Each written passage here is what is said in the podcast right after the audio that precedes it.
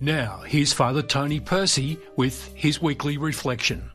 This Sunday, the second reading is from St. Paul's most mature work, his letter to the Romans. In fact, Paul probably never wrote the letters. He spoke them, a scribe wrote them down, carried them to the community, and then they were read out.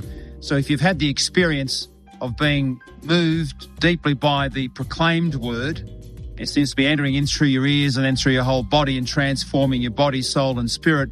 That's the reason why, because the scripture is primarily a spoken text carrying the grace of Christ.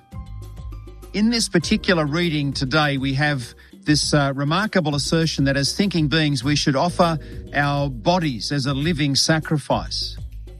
Now, something very interesting has happened here in the latter part of the 20th century and now moving through the 21st century as a development of doctrine in the church's sexual ethic.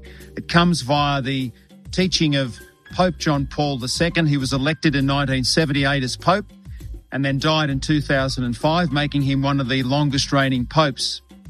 From the years 1979 until 1984, he delivered what is called now the theology of the body.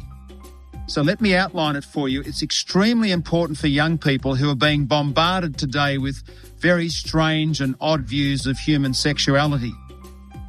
The Pope, through his phenomenological method and through his very, very rich Thomistic background, has developed three experiences, primordial experiences, prior to original sin. So for basically 1600 years, the church has had one original, original sin. So you ask any really well catechized person and they'll say to you, if you say to them, complete the phrase, they'll say original sin.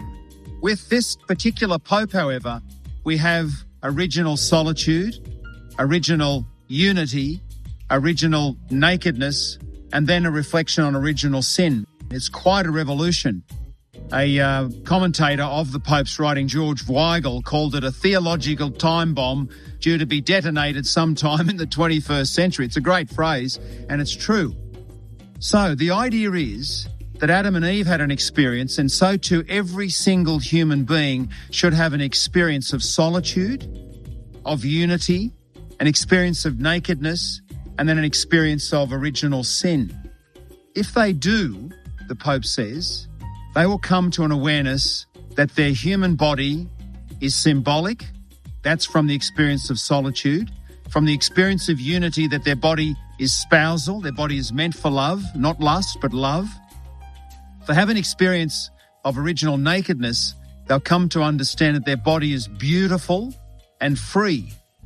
And then, if they have an experience, a proper experience of original sin, they'll come to understand that their body is wounded, their soul, their whole being is wounded, yet redeemed. Very important point the Pope makes there.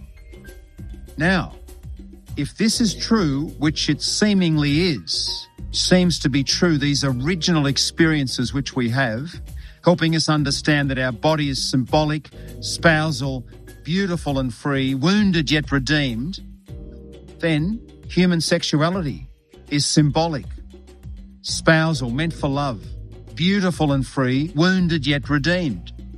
A lot of people in the modern world have probably had that latter experience, but now this offers them the opportunity to have the experience of sexuality in a very positive way. Sexuality is symbolic. What this means is if you think of your hearing, hearing symbolic of understanding.